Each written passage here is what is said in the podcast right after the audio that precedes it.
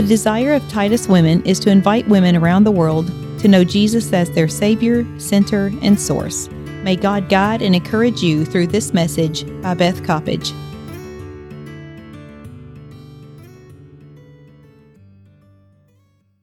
If you could turn with me, please, to chapter 2 of Jeremiah. Moreover, the word of the Lord came to me, saying, Go and cry in the hearing of Jerusalem, thus says the Lord. Remember our marbles from last week. I've had one person almost get them. How many marbles? How many times does he say, Thus saith the Lord? When you read your scriptures, underline all the Thus saith the Lord's and see if you can count them. The word of the Lord came to Jeremiah and he said, Go and cry in the hearing of Jerusalem and say, Thus says the Lord. I remember you. I the kindness of your youth, the love of your betrothal, when you went after me in the wilderness in a land not sown. Israel was holiness to the Lord, the firstfruits of his increase. All that devour him will offend. Disaster will come upon them, says the Lord. Hear the word of the Lord, O house of Jacob and all the families of the house of Israel. Thus says the Lord. What injustices have your fathers found in me, that they have gone far from me, and have followed idols, and have become idolaters? Neither did they say, Where is the Lord who brought us up out of the land of Egypt, who led us through the wilderness, through a land of deserts and pits, through a land of drought and the shadow of death, through a land that no one crossed and where no one dwelt? I brought you into a bountiful country to eat its fruit and its goodness but when you entered, you denied me. You defiled my land and made my heritage an abomination. The priests did not say, Where is the Lord? And those who handled the law did not know me. The rulers transgressed against me, and the prophets prophesied by Baal, and walked after things that do not profit. Therefore I will yet bring charges against you, says the Lord, and against your children's children I will bring charges for pass beyond the coasts of Cyprus and see, send to Kedar and consider diligently, and see if there has been such a thing. Has the nation changed its gods, which are not gods? My, my people have changed their glory for what does not profit. Be astonished, O heavens, at this. Be horribly afraid, be desolate, says the Lord. For my people have committed two evils.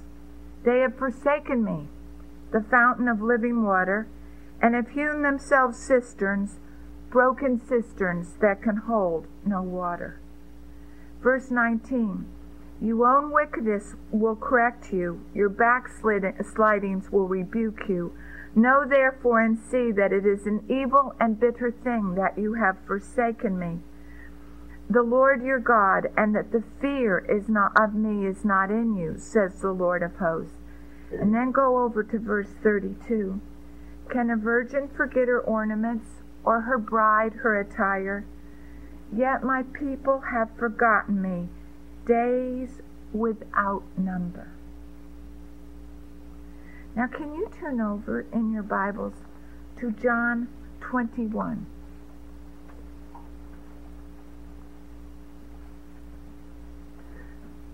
And we'll start with verse 15. So when they had eaten breakfast, Jesus said to Simon Peter, Simon, son of Jonah, do you love me more than these? And he said to him, Yes, Lord, you know that I have affection for you. he said, Feed my lambs. He said to him a second time, Simon, son of Jonah, do you love me?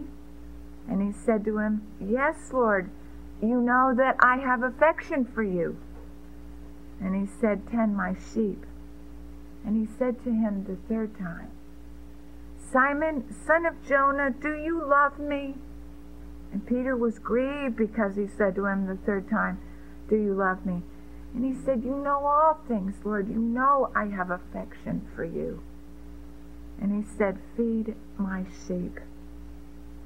Most assuredly, I say to you, when you were younger, you girded yourself and walked where you willed. But when you are old, you will stretch out your hands, and another will gird you and carry you where you do not wish to go. Then he spoke, this he spoke, signifying by what death he would glorify God. And when he had spoken this, he said, Follow me. Then Peter, turning round, saw the disciple whom Jesus loved, and he said, Lord, who is the one who, uh, who leaned on his breast at supper? And he said, Lord, who is the one who betrays you? And Peter, seeing him, said to Jesus, But Lord, what about him? And Jesus said, If I will that he remain till I come, what is that to you? You follow me. Dear Lord Jesus, dear Heavenly Father, dear Holy Spirit, we'd like to invite you this morning to please come and take charge. Would you just speak through the beauty of your word to our hearts? Would you begin in my own heart? And Lord Jesus, thank you that you are the God of our inadequacies, our mistakes, our accidents, and our pain. That you are the all-sufficient God.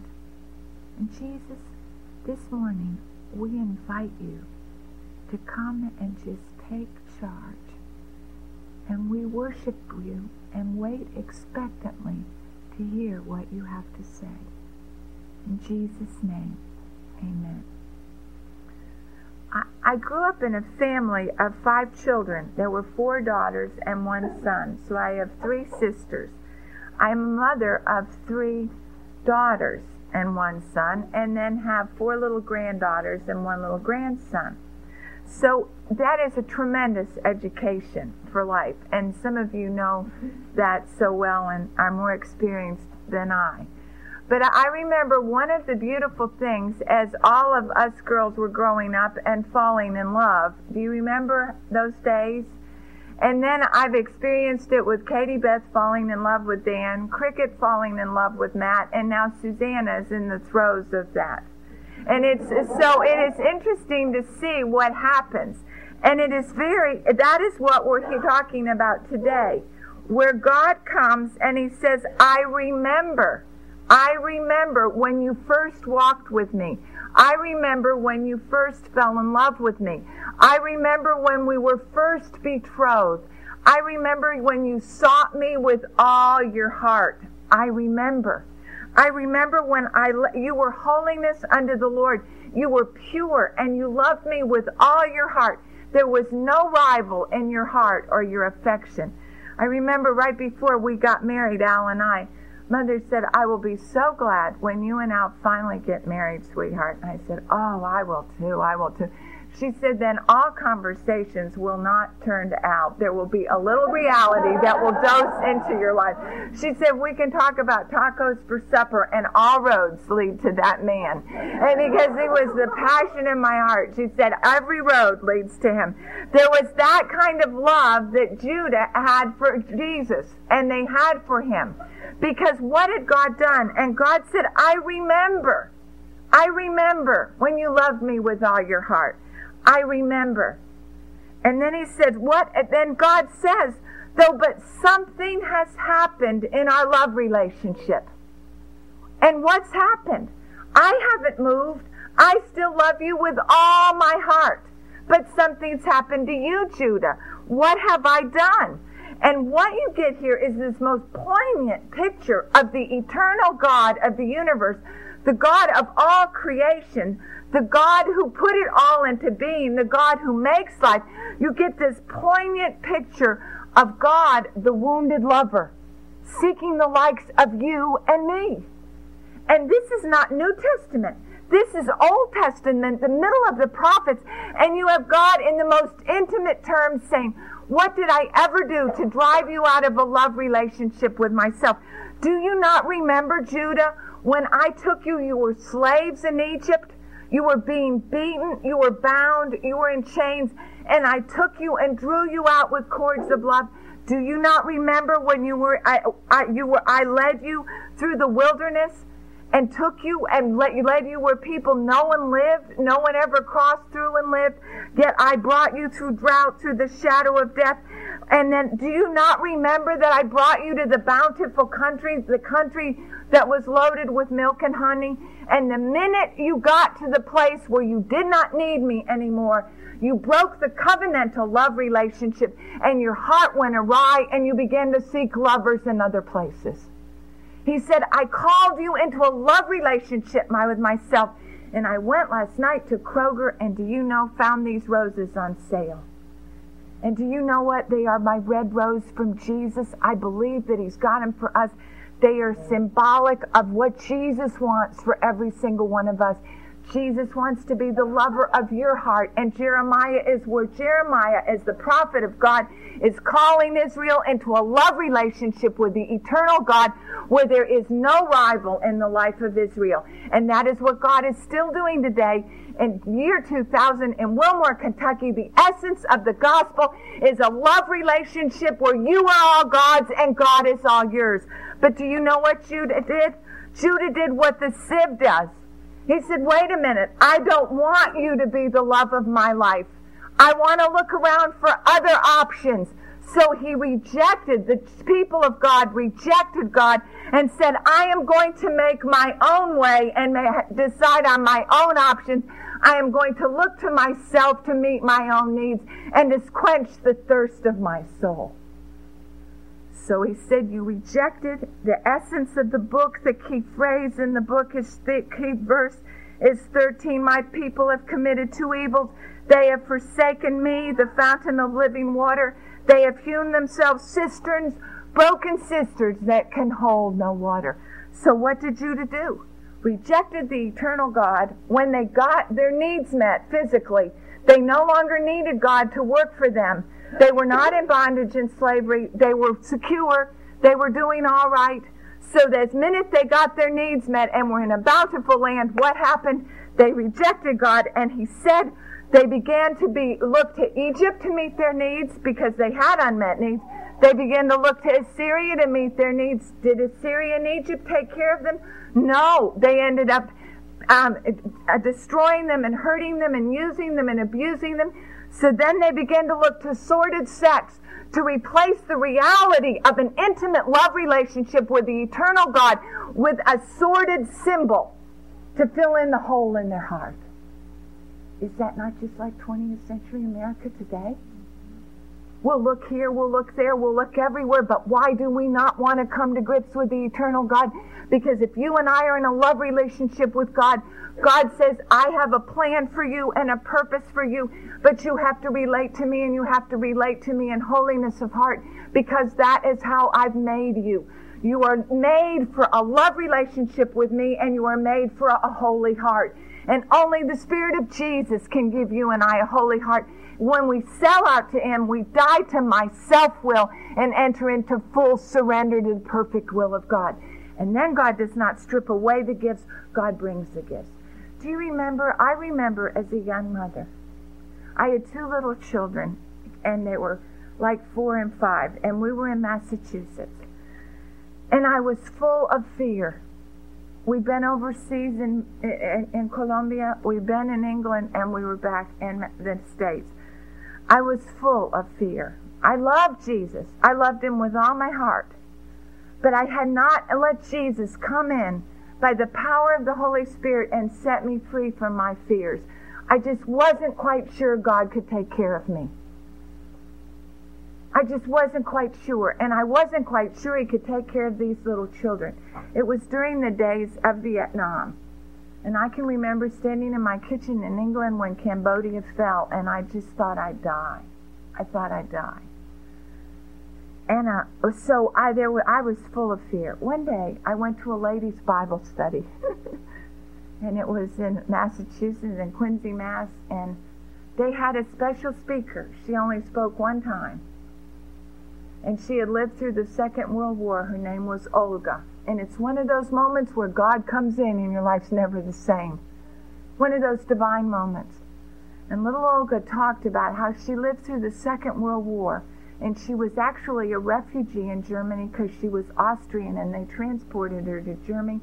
Germany, and then her husband was taken and put in the to be in the German army and ended up in a French war camp, a concentration camp. She talked about she had five children, how to keep five children alive during war when she was a refugee in Germany. And she told story after story of Jesus Christ meeting her with his enoughness in the middle of war. And then she showed us her Bible that she still used, and every page was crinkled. She said, All these crinkles are my tears. As I sought him at night as to how to live, the air raids would come, and she always kept sugar lumps, sugar wrapped in little packets in her bra, so that the minute there was an air raid, she'd stuff sugar in all the children's mouths because if the babies would cry or the children would cry, the, the Germans would just kill them or bash their brains out. And she said, so she said, I lived in terror, but I kept it and just would feed my babies sugar. And she said, do you know what? She said, We lived through the war. My husband came back from that French refugee camp and he was out of his mind. He had gone insane. So I had five children and an insane husband. He had lost all his gums in his mouth. He was so starved.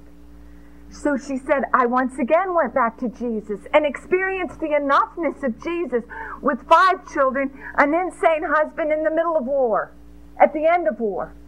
And then she said, Jesus met me and he took care of me and he brought me to Canada and then he brought me to Massachusetts. And the minute my husband touched ground in Canada, God began to restore the faculties of his mind. He gave us a house with a garden, and as he worked the garden, God brought back his mind, and God began to bring healing. But do you know, she said, what happened when I got to America? She said, all of my son, my children that I have given to Jesus, and we lived through war, all of a sudden those children began to be in a bountiful land, and they lost their first love. They'd seen Jesus take us through the, darkest hour, and they knew what God could do. But it was a good life, and they lost their first love. And she said, I one day was so burdened. I said, Jesus, have I brought my five children to America that they would all go to hell? She said, I do not think so. She said, better would be war than be this. And she said, I put myself on every child's bed and I prayed and I wept and I said, I am not going to let you go. I am going to stand in the gap. The enemy has all the children he needs. I stand in the gap for my five. And she said, I wept and I prayed and I wept and I prayed, going from bed to bed to bed to bed. And I held on till God began to give me a peace that he was beginning to hear. And she said, then the miracles began to happen. One child was driving down the freeway in Boston. You can imagine and all of a sudden, the presence of Jesus came, and he couldn't stop. He had to stop and meet God. Another child was watching a ball game, and all of a sudden, God was there. And she said, I want to tell you, ladies, that Jesus Christ is big enough to meet every single need in your life, every single fear in your life. Jesus Christ is big enough to meet all the tragedies, and He is even big enough to meet the bounty if you will keep your focus and not walk in the darkness when you are not under trouble, but you will continue to seek Him and seek Him with all your heart. And do you know you and I can get into a place like Israel did? We get so comfortable. And God has met us in tragedy and trauma, and there's some here who have known the very pain that that God knows, where you have been loved, and you had a be, and you had a loved one, and that loved one forsook you and then forgot you. And God said, I know what that feels like. The love of my heart has forsaken me and forgotten me. And God says that is the problem with sin. Sin is not breaking a covenant. Sin is not breaking a law. Sin is not breaking a commandment. Do you know what sin? It is a violation of love relationship. It is a violation of a covenantal love. And every time you and I sin, it is because it grieves the heart of the one that loved us enough to die for us that we might know him and might live in fellowship and a love relationship with him. Do you know him like that today? Or has something happened in the nitty gritty of life, in the busyness and the wear and tear of getting everybody in school? Has something happened just in the busyness of just how are we going to feed everybody and how are we going to live through seminary or how am I going to work on the job? So that you and I have done what Israel, as Judah did, we begin to think, well, I can just handle this on my own steam. And before we know it, we are not looking to Him. We are looking to Egypt, or we're looking to Syria, or we're looking to immoral things that would only hurt and destroy and damn us. Instead of coming to Jesus and keeping our focus on Jesus and saying, Jesus, you alone are the one that can meet my need. You alone are my first resort instead of my last resort. Do you remember a few years ago we had a precious gal in Bible study? And she said, You know, Beth, she said, I was raised in a Christian home. And I loved Jesus. I loved him. But I went to university and I was smart. I was smart. And she said, I went to law school and I was good. And she said, I thought, well, I don't, you know, I never actually knew I left Jesus, but I just kind of forsook him. And then I got really prosperous in my business. I was very proud. I was a good lawyer. And she said, I not only forsook him, just unintentionally, but I forgot him. Until one day I woke up, and one of my choices had been that I'd married a partner in my law firm who had recently been divorced, and I realized he was an abusive alcoholic at home, but a fine, lovely, caring gentleman in the office. It was like I'd married Dr. Jekyll and Mr. Hyde. And I was in a living nightmare. And none of my brains could meet the pain in my heart. And none of my training could meet the pain in my heart. And none of my money in my bank account could meet the pain in my heart. And she said, Do you know what?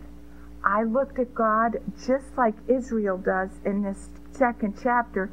And when they have all these other gods and say, in 27, you are my father to a tree, and you are stone gave me birth. But the minute they get in trouble, they say, God, how come you got me into this mess? And she said, I looked straight at God and I said, How come you did this to me? And she said, The sweet thing about him is he's so honest. He said, I didn't do this to you. You never asked me the first thing about any major decision in your life. You did this to yourself.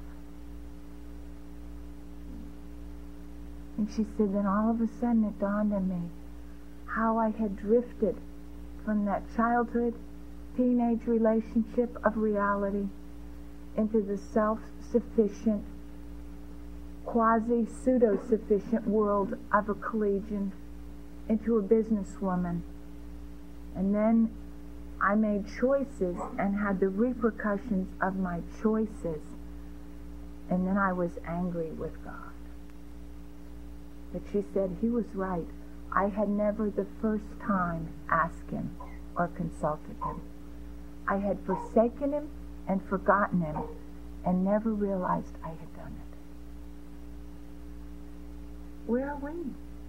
Where are we this morning? Because do you know what Jesus says? I would like to have a love relationship with you. That you love me first, and I love you with all my heart. And that you and I have this covenantal love relationship that more than any other love in my heart, Jesus is first. Do you know what? Then all of the sweet overflow falls out of that. And do you know why God sometimes allows pain in your life and my life that we did not choose?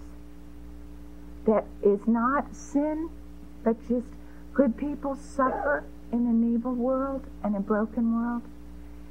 Sometimes He allows those situations in our lives to say, Do you love me for my gifts and that I will perform for you? Or do you love me for myself?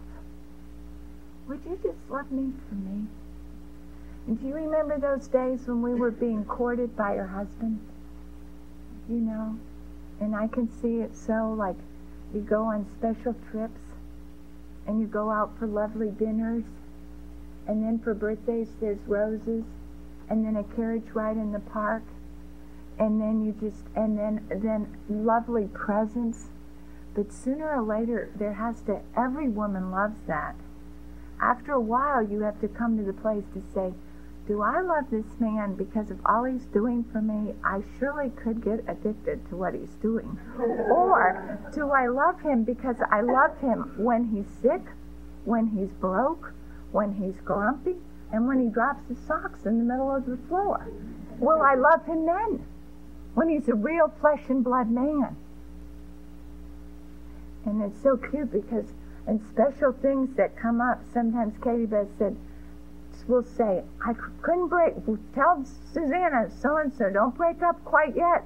Could just keep on, wait till after such and such.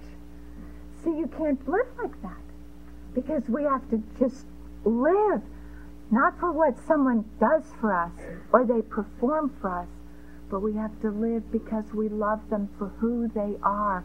And true love is when you and I move into the dimension of not they're living up to my expectations, not their living up to what they can do for me, but do I love them for who they are, just for themselves? And do you know what? That's the longing of your heart and my heart. Will someone love me for just me, no matter what?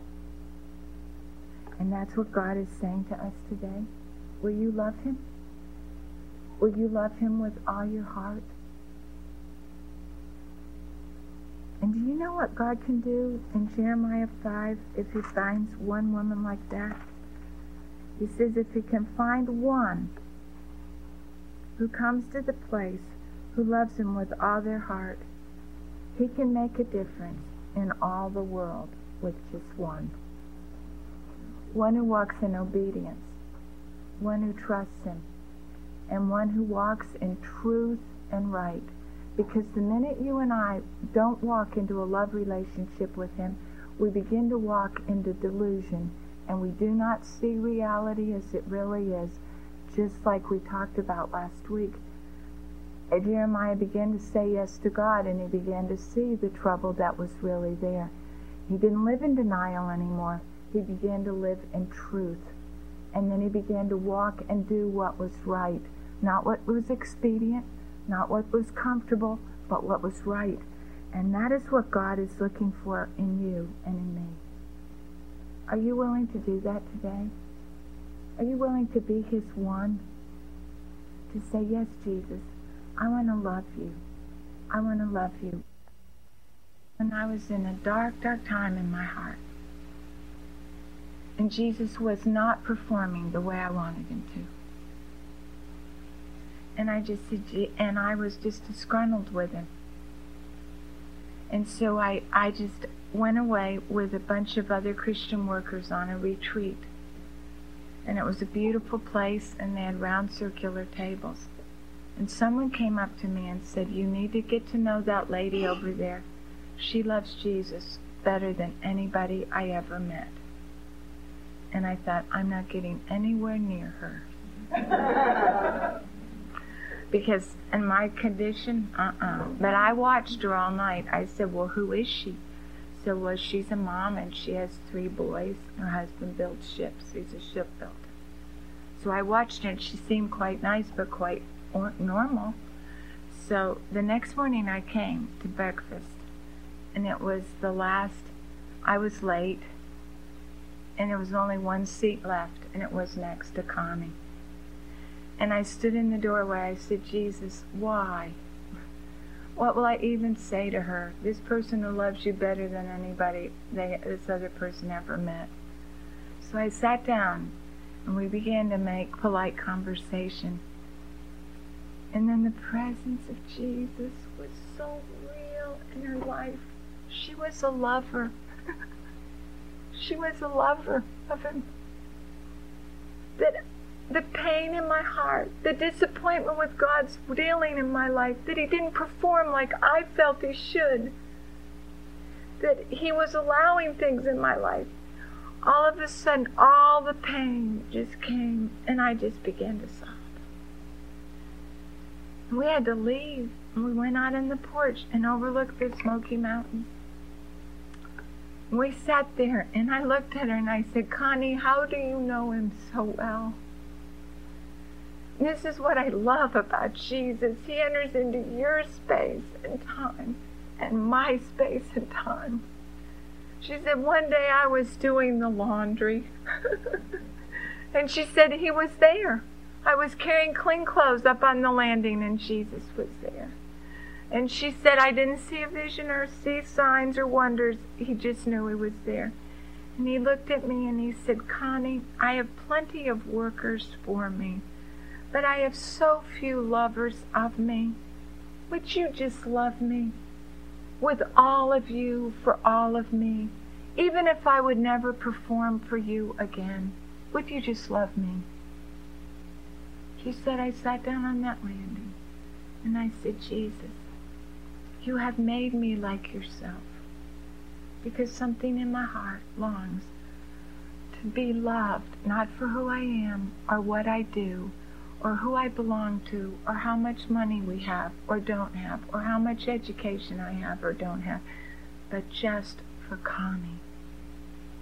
And she said, I looked up at him and I said, Yes, Jesus. Yes. Yes. I will give you all of me for all of you. And she said, His presence came with such sweetness the only way I could describe it was like the consummation of my wedding vows on my wedding night. One is the symbol of the deeper reality of the one we are ultimately made for, the bride of Christ, which is you, and it's me. And she said his sweetness was so real, I had to say, Jesus, pull back a little of it. I won't be able to live. She said he did. And then I looked at her, and in my functional American mind, I said, What do I have to do to get there? And she laughed. She said, Beth Coppedge, there's nothing you can do.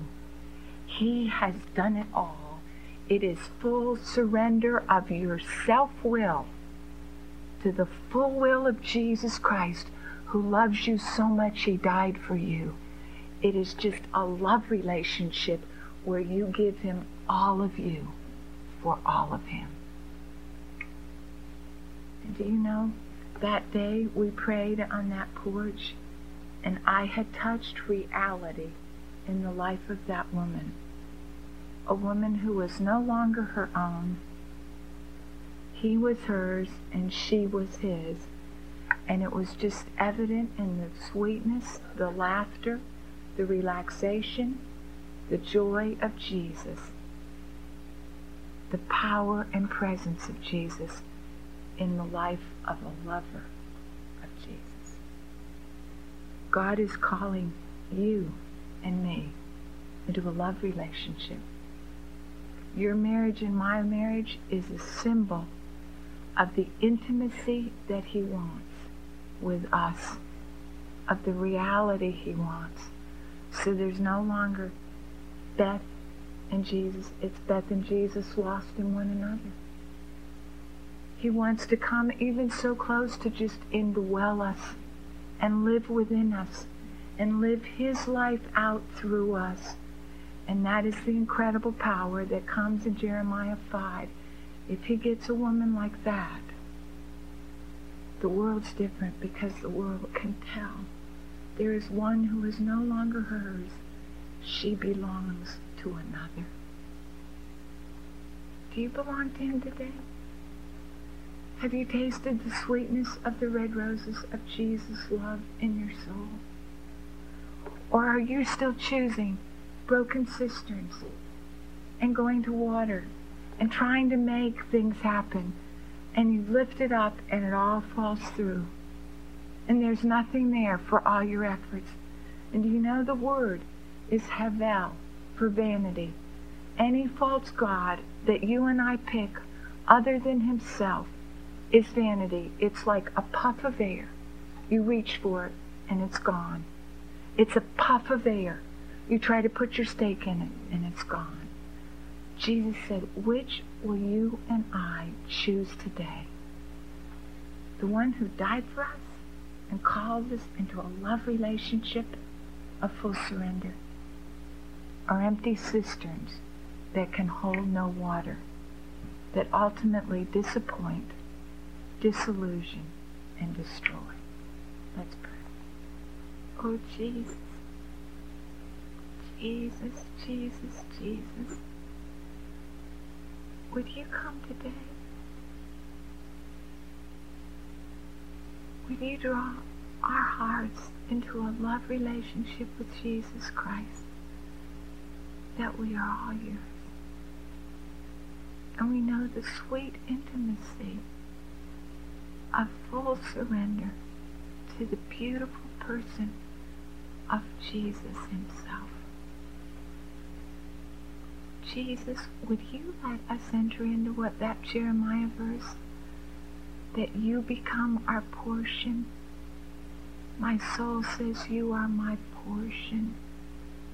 So that, Lord, we feed ourselves on the sweetness of God himself. And know in the intimacy of our being the enoughness of Jesus Christ. Jesus, would you make that a reality in every single woman's heart here? Were there no more rivals, there no more affections, that the primary first affection is Jesus himself. Would you anoint the rest of our time? And would you make us your women that would bring joy to your heart so that you could say, Father, look at those women in Wilmore. They love us with all their hearts. And that we would bring joy to the heart of the Father, joy to the heart of the Son, joy to the heart of the Spirit. Search us, O God, and try our hearts and see if there be any wayward way in us. In Jesus' name.